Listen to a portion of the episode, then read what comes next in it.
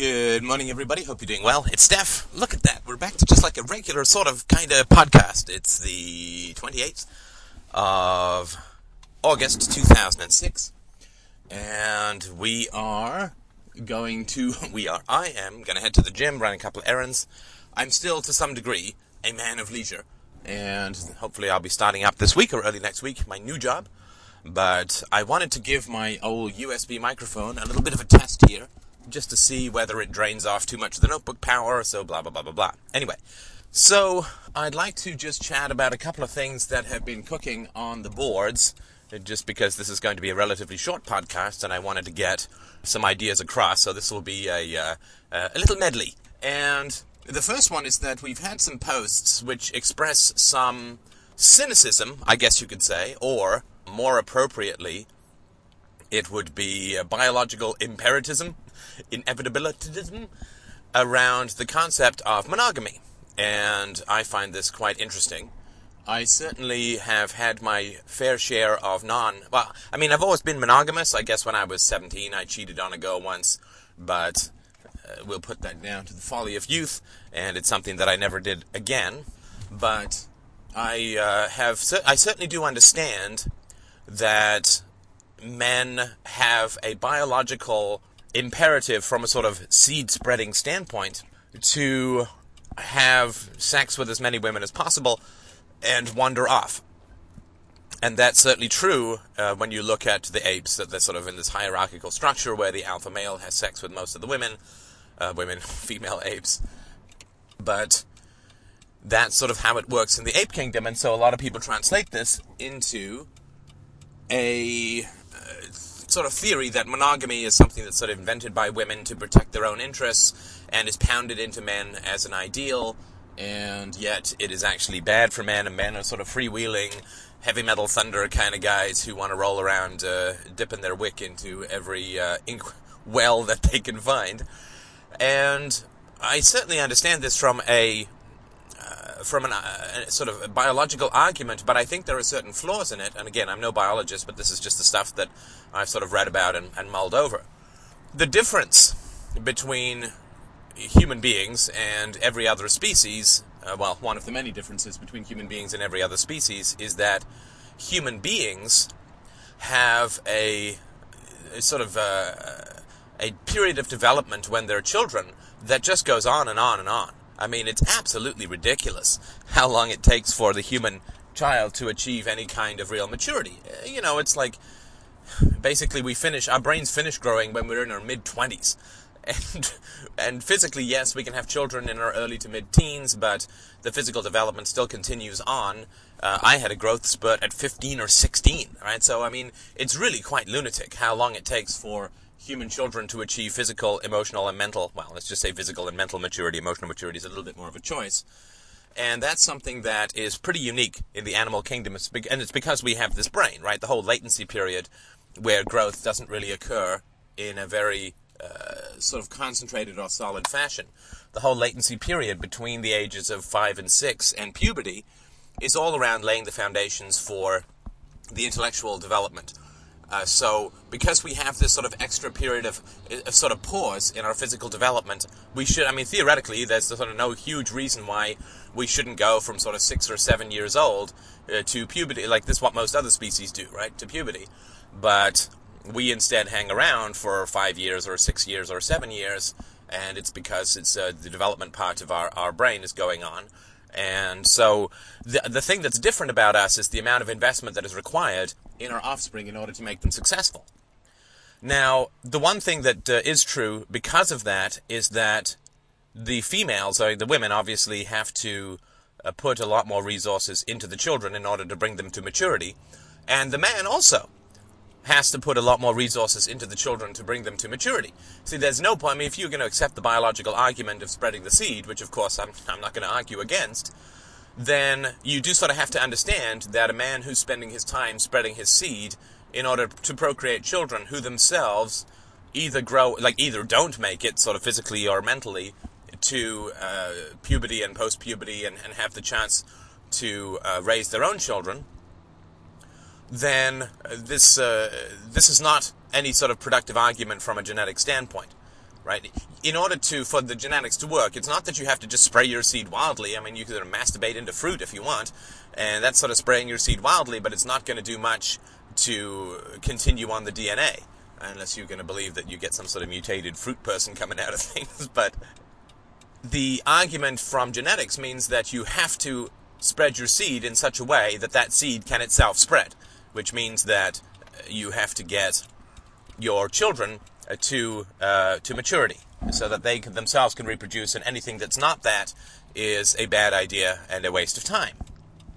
So, I think that the argument from the genetic standpoint has to take that into account. And what that means is that it really is not such a good idea to just go spreading your seed wildly and sort of cross your fingers and hope that it all works out, because that's not a very good strategy from the standpoint of getting your genes to reproduce, right? One generation doesn't do it. Uh, if I end up uh, putting that forward, uh, then it's not really going to help that much. I'm going to need to actually get the generation that I create to actually create its own generation, otherwise it's a big waste of time. Anyway, I think I sort of made that point. Now, because of the length of amount, uh, sorry, the amount of time and energy that's involved in raising human children, w- women, uh, of course, uh, if you have lots of children, as a woman, you're disabled for significant portions. You need food to be brought to you, and so on. And because of the length of time that it is involved, it's uh, quite a uh, it's quite a chore, right, to bring food. Sort of, and we're talking about a tribal situation. It's quite a chore to bring continual amounts of food to a continually pregnant human female, uh, shelter, protection, and so on. Because, of course, if you impregnate the woman and she starves, you're also not doing much from the biological reproduction, spread your seed kind of standpoint. Right? You're just impregnating a woman who dies. Now, if you have a whole bunch of kids and this woman uh, is is you know breastfeeding or whatever, and then she dies, or at any time before they get to sexually reproduce themselves, then your your kids are kind of in trouble too, right? So basically, what I'm saying is that because of the longevity of human children uh, in terms of their their time frame for maturity, you have an enormous amount of resources that need to be put into place, and certainly if you could sort of wave the magic wand and be the alpha male who manages to impregnate all these women and have them raise your children for 15 years until they reach physical maturity and so on, then that would be great. But that's not really how it works. In the absence of a state, like I'm just sort of talking in the tribal situation. In a tribal situation, you have uh, all of these situations where, uh, yeah, there are alpha males and beta males, but you do have this, uh, I guess, challenge that you simply can't, of your own accord, provide for all of the uh, children that you want to. Now, you have a state, you have pharaohs, and all this kind of stuff. That's all very different. I understand that, and I got no problem with that. But monogamy is not just a female invention, it's something that's required by genetics in order to get you to uh, make sure that your children reach a state of physical maturity. So it's not just something invented by, by women to enslave men. Now, certainly in the modern world, right, you could certainly make a stronger case for that, right? Because in the modern world, you have these ridiculous laws uh, that uh, seem to put a fair amount of power in the hands of women, right? And of course, women outnumber of men in most societies, and women have a very, uh, you could say, apolitical approach to feeding their children, which I certainly can't, uh, I can't blame them for. Uh, little that's one of the reasons why I think men are more interested in politics than women, because women are just like, hey, whatever I got to do to get my kids fed, that's my major thing, and I, I certainly can't blame them for that. I mean, that seems like a perfectly reasonable approach. But we have this sort of corruption of monogamy that has gone on in the modern world that's sort of funded and sort of corrupted by the state. Now, from that standpoint, you definitely can make strong arguments against monogamy as it's practiced sort of in the modern West, and of course as it would be practiced in theological societies like uh, the Muslim societies and so on. But you wouldn't want to mistake marriage for what the state has turned it into anything any more than you'd want to mistake the free market for this mercantilist, protectionist, unionized nonsense that the state has corrupted the free market into being. So you want to look at things in their natural original state and you also do want to look at things in their sort of corrupted state version.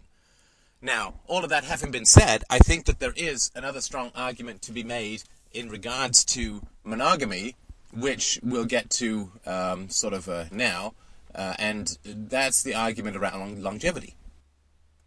So, for our original way of getting together, I guess, and making babies, we had a lifespan not longer than 20 or 30 years. Now, of course, that we have a lifespan that is far longer, there are certain arguments to be made for men to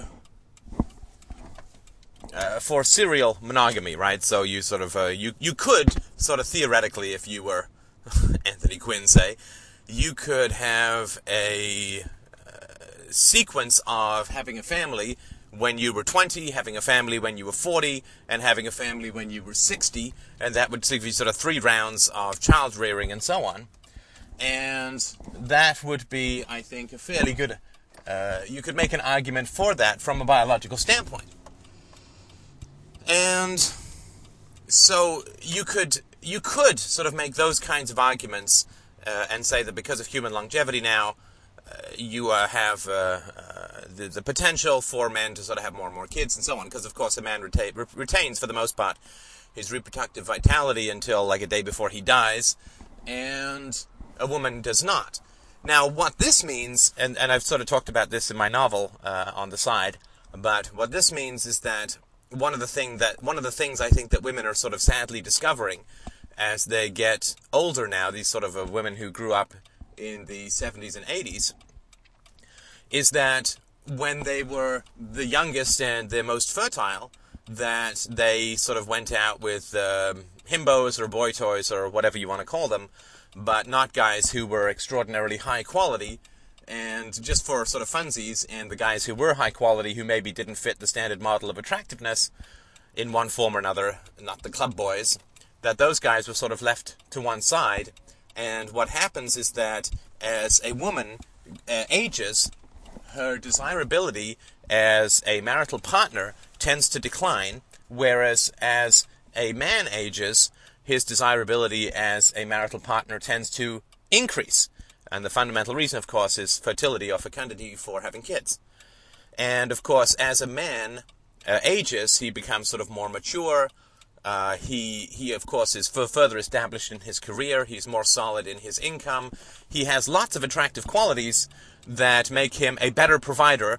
You know, I mean, a 40 year old man is, is in, in general a better provider than a 20 year old man for a variety, not, not just uh, sort of from a financial standpoint, but also from an emotional standpoint. So that's, I think, something that's important to understand as well. That a woman who's 40 is less of a desirable marriage partner than a woman who is 30. Not only because she's older, uh, sort of physically, and this occurs for men as well, but it's a little less, uh, it's much less relevant because of the, um, the sperm versus egg longevity. But a woman who is 40 is a, a tricky marital partner unless somebody doesn't want to have kids, right? If you don't if you don't want to have kids, then none of this uh, stuff particularly uh, matters, other than sort of personal preference for age, for maturity versus physical attractiveness. But a 40 year old woman, uh, and I remember this, I once dated a woman when I was in my early 30s. I dated a woman who was in her late 30s. And it was a significant issue for me to think about that I wanted to have kids. And I was like, oh man, time's, time's really ticking away here. And so we've got to make a decision quick, and then there's all this risk and blah, blah, blah. So it became less of a sort of leisurely courtship and more a sort of race to save the eggs, which didn't end up uh, working out. So I think one of the things that women should, uh, you know, if I sort of throw some advice out there to women, uh, don't waste your sexually fertile, uh, sorry, your reproductively fertile years on idiots, right? I mean, get yourself in a solid relationship with a man who's a good provider and don't wait until you're in your sort of mid 30s, this sort of Lisa Loeb syndrome. Don't wait until you're in your mid 30s to say, ooh, you know what would be really good? Would be to actually have a guy around who wants to have kids, because then the men who are available and attractive who are in their 30s are looking for, generally looking for younger women, right? So they don't have this sort of rush to the save the eggs situation. So, from that standpoint, I think it's important for women to understand that their marketability goes down considerably, while a man's marketability goes up considerably. I mean, if you're a attractive, single, successful man in your 30s, you're kind of like the local rock star when it comes to dating.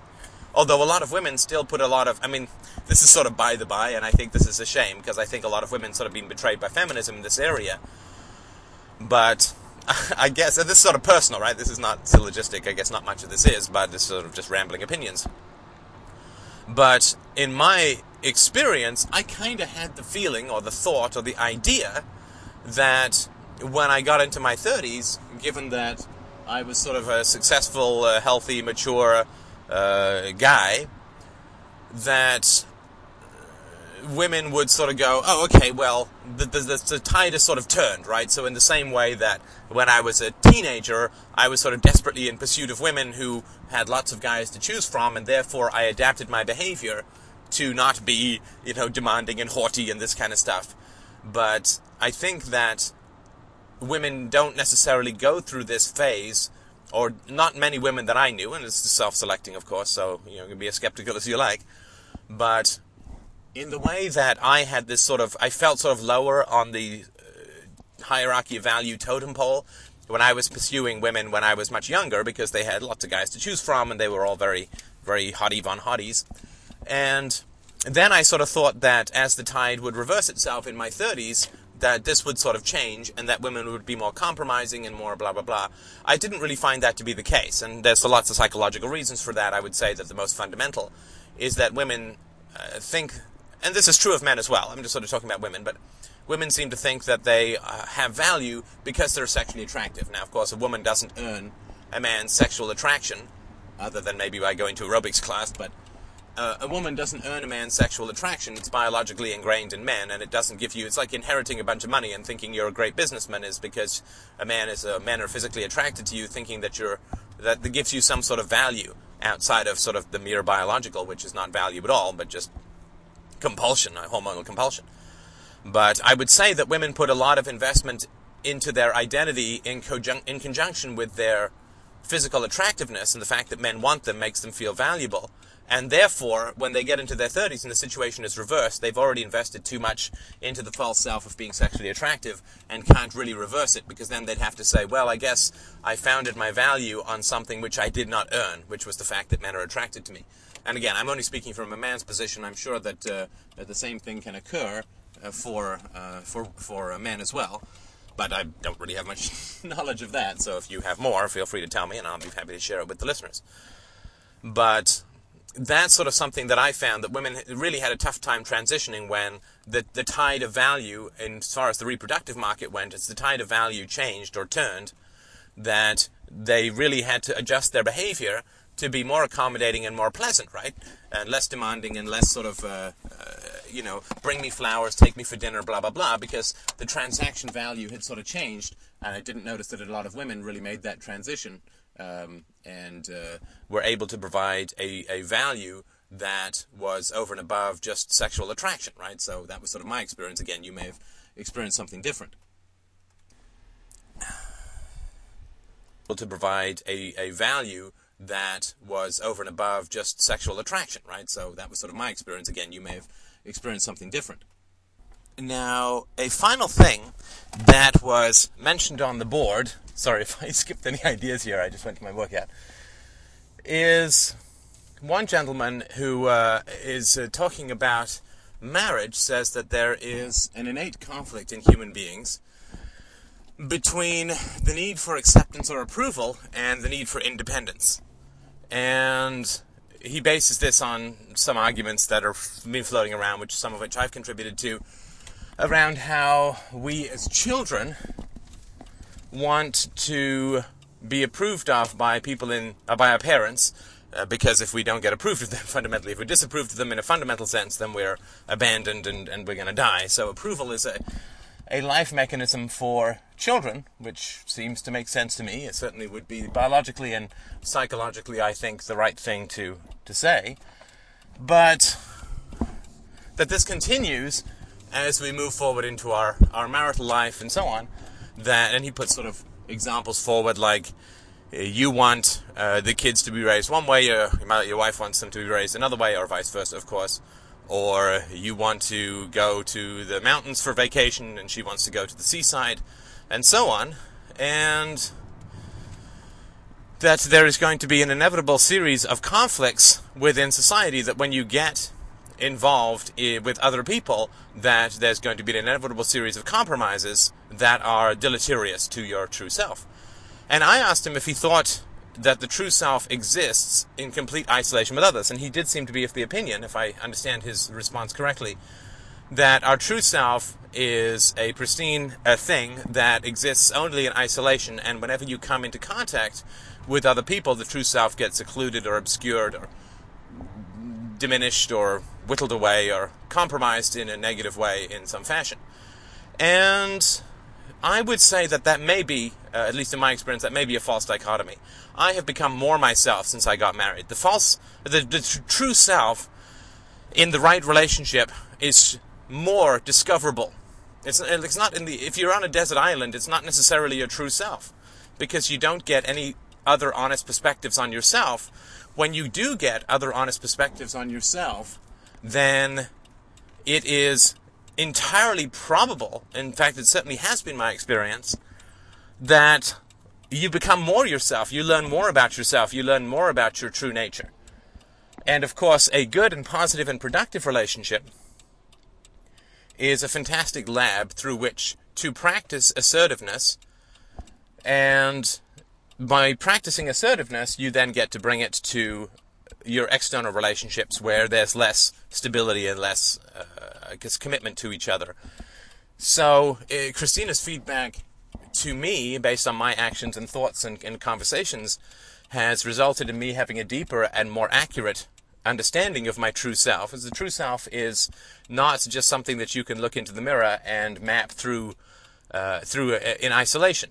Now, it certainly is true that just about in every relationship where we give the power to heal, we give the power to hurt. Right? So when we say to a surgeon, sure, you can operate, if he turns out to be some incompetent sociopath, then us being drugged and under the under the knife can be uh, can result in extraordinary harm. Right? So wherever we have the power to heal, we also have the power to hurt. And it's certainly true that in just about all modern relationships, including state and private, that the power which we have, which we have involuntarily as children, the power that our parents have over us, which can be used for extraordinary growth and uh, positive reinforcement, is used to damage, to harm, and to control. And from that standpoint, I would say that our experience has been almost universally that where there is the power to heal, there is the power to hurt. Right? Public school education is a situation where the power to heal is usually transformed into uh, hurting. But I don't think that that's true inevitably. I don't think it's true that of all relationships, that whenever you have a rational disagreement with people, uh, sorry, whenever you have a disagreement with people, that is going to require a compromise that is going to obscure or, or put down or whittle away at your true self. I think that in disagreements with people, certainly in disagreements that I've had with Christina, through working it out, I have become more myself. I've learned more about myself and my blind spots and my weak spots and my irrationalities than I would have if I hadn't had those interactions. It's sort of roughly akin to the idea that if you go sit cross-legged on a mountaintop for 20 years, you may learn something about yourself, but the, you're going to remain blind to the world and to other people. And that since knowledge does involve the world and other people and not just ourselves, those who we interact with, who are honest and virtuous and kind and curious and so on, those people that we interact with can give us a far greater knowledge of our true self than we could ever have uh, achieved in a um, uh, in an isolated standpoint. So I think that if you do isolate yourself, you do not have the same difficulties with compromise that you're going to have if you're in any kind of relationship, all relationships. But the important thing is that sometimes the compromises that I want are irrational, and sometimes the compromises that Christina wants are irrational. The first thing that you need to do is make sure that you base your relationships on a methodology of problem solving that is around rationality and consistency and so on. And you don't have to be a philosopher to do that. But if you don't have relationships that are based on rationality and consistency and so on, then and evidence, right? Then you're going to have real problems with your partner. But that's but the problem is then with the partner you've chosen, not with partnership itself. So, for example, before Christina deFOOed, we would go over to her parents' place, and then she would sort of sit there silently for a couple of hours, like talking a little bit, but not very much. and it would kind of be up to me to keep things going from a social standpoint. And of course, this I found to be not exactly uh, where I wanted to be and not exactly what I, what I wanted to be doing. Because as I put it to her, I said, you know, it's kind of like I just get invited over to these Greek people's home and have to sit there for a couple of hours, and of course I barely know them, and this, that, and the other. And so for you to say, we have to go and see, you know, with, with not have to, but, but, you know, I want to go and see my parents, and then to sit there and not talk and let me do all the work for a couple of hours is not uh, is not rational, right? Because I want to spend time with you. I don't want to spend time with your parents. And if when I spend time with your parents, you're not uh, invested in in talking, if you sort of if you invite me over to your parents' house and then vanish, then I am spending time with your parents, which is not what I'm really into. Like, I mean, I'm not going to meet these Greek people at a store and say, "Hey, let me come over every uh, month, a couple of times for uh, lunch or whatever." And so, uh, given that I don't really care about seeing your parents and I just enjoy spending time with you, if you invite me over to your parents and then you emotionally van, psychologically vanish from the equation, then I don't want to go and see your parents, right? I mean, that's that's a net negative for me. Now, she was at least, of course, able, because she's a very rational and kind woman, she was at least able to recognize that that is sort of a paradox, and to understand from a base calculation standpoint, that's not something that's going to be of interest to me. And so this was the process that we began working through in terms of getting her a little bit more clear on her family issues. Now, if she'd just said, uh, sucks, too bad, we go see my parents, I don't care if you like it or not, I'm going to uh, dump on you if you don't come, and I'm not going to hold it at all, required that I be emotionally present. And besides, I am emotionally present, and besides, you're bald, and so shut up. right? I mean, of course, then you're going to end up in a situation where your compromises are going to be uh, well, I would say catastrophic from that standpoint. And of course, that's going to, you're going to have kids with someone like that. I mean, that's a bit of a parody, but that occurs to some degree with, with a lot of people you're going to have kids with that person, and then your kids are going to end up with this crushing sense of obligation, and then you're going to try and teach your kids about freedom, and then shuffle off like this deadhead zombie to see your wife's parents, which you dislike, and your kids are going to go and say, Well, you don't seem to like it, and you're teaching me about freedom. Why do you do this thing if you don't think blah, blah, blah, blah, blah?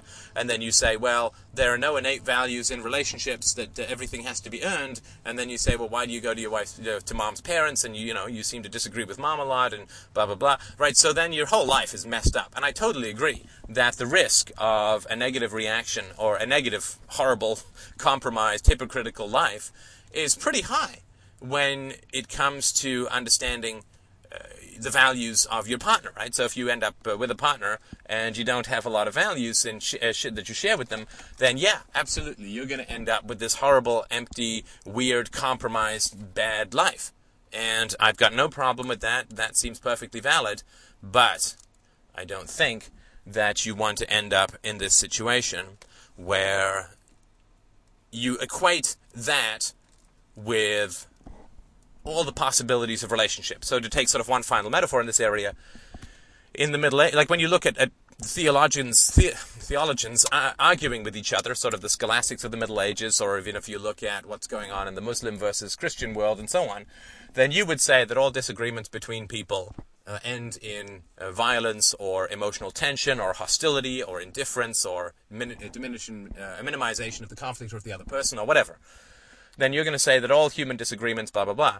However, if you then compare that to what goes on in the scientific community, and yes, I know that it's true to some degree, there's a lot of prejudice in science, and I think it was, uh, I can't remember who, uh, Popper, I think, Karl Popper, who said that science advances one funeral at a time, right? You have to wait for the old people to die off before you can get new and better ideas coming in. But it certainly is the case that science has a methodology of dispute resolution that's diametrically opposed to what goes on in the theologian, uh, the- in the theological or political worlds. Right? It's not win lose. It's sort of win-win in that uh, whoever's proven wrong then gets better knowledge and so on. Whereas in the political world, if I lose, you get control of all of the uh, police and military, and if I win, you lose control of all of that. If I win, I get rich, and if you lose, I uh, take you through taxation for everything you've got. And the same thing, of course, is true in the theological world. So if you base your model of human relationships on politics or theology, then you would definitely say that all interactions are problematic and uh, result in tension or violence of some kind, that compromises are always negative. But if you then were to compare that with the free market or the science uh, or science, you would say that uh, human interactions can be positive and arbitrated by third parties like reality and experimentation, or price, or value, or voluntary trade, and so on, that win win negotiations are very possible. Now, in most human relationships, we're in the political slash theological realm, and that's sort of a bad thing overall, and that's not going to be very helpful for very many people. But if you look at the other kinds of relationships that are available to people, then I think we can say that we want to make sure we differentiate between the irrational, subjective, basically forced willpower dominant kind of relationships and those relationships which are more voluntary and based on shared values, wherein these kinds of conflicts, which result in inevitable compromises that are to the detriment of the individual true self, don't necessarily have to occur. So I hope that that's somewhat helpful. It certainly has been based on my experience of my marriage that there is no conflict between intimacy and authenticity. In fact, the intimacy that I have with my wife fully promotes and expands upon the authenticity that I'm capable of. So I hope that that helps. I thank you so much for listening as always. I will talk to you soon.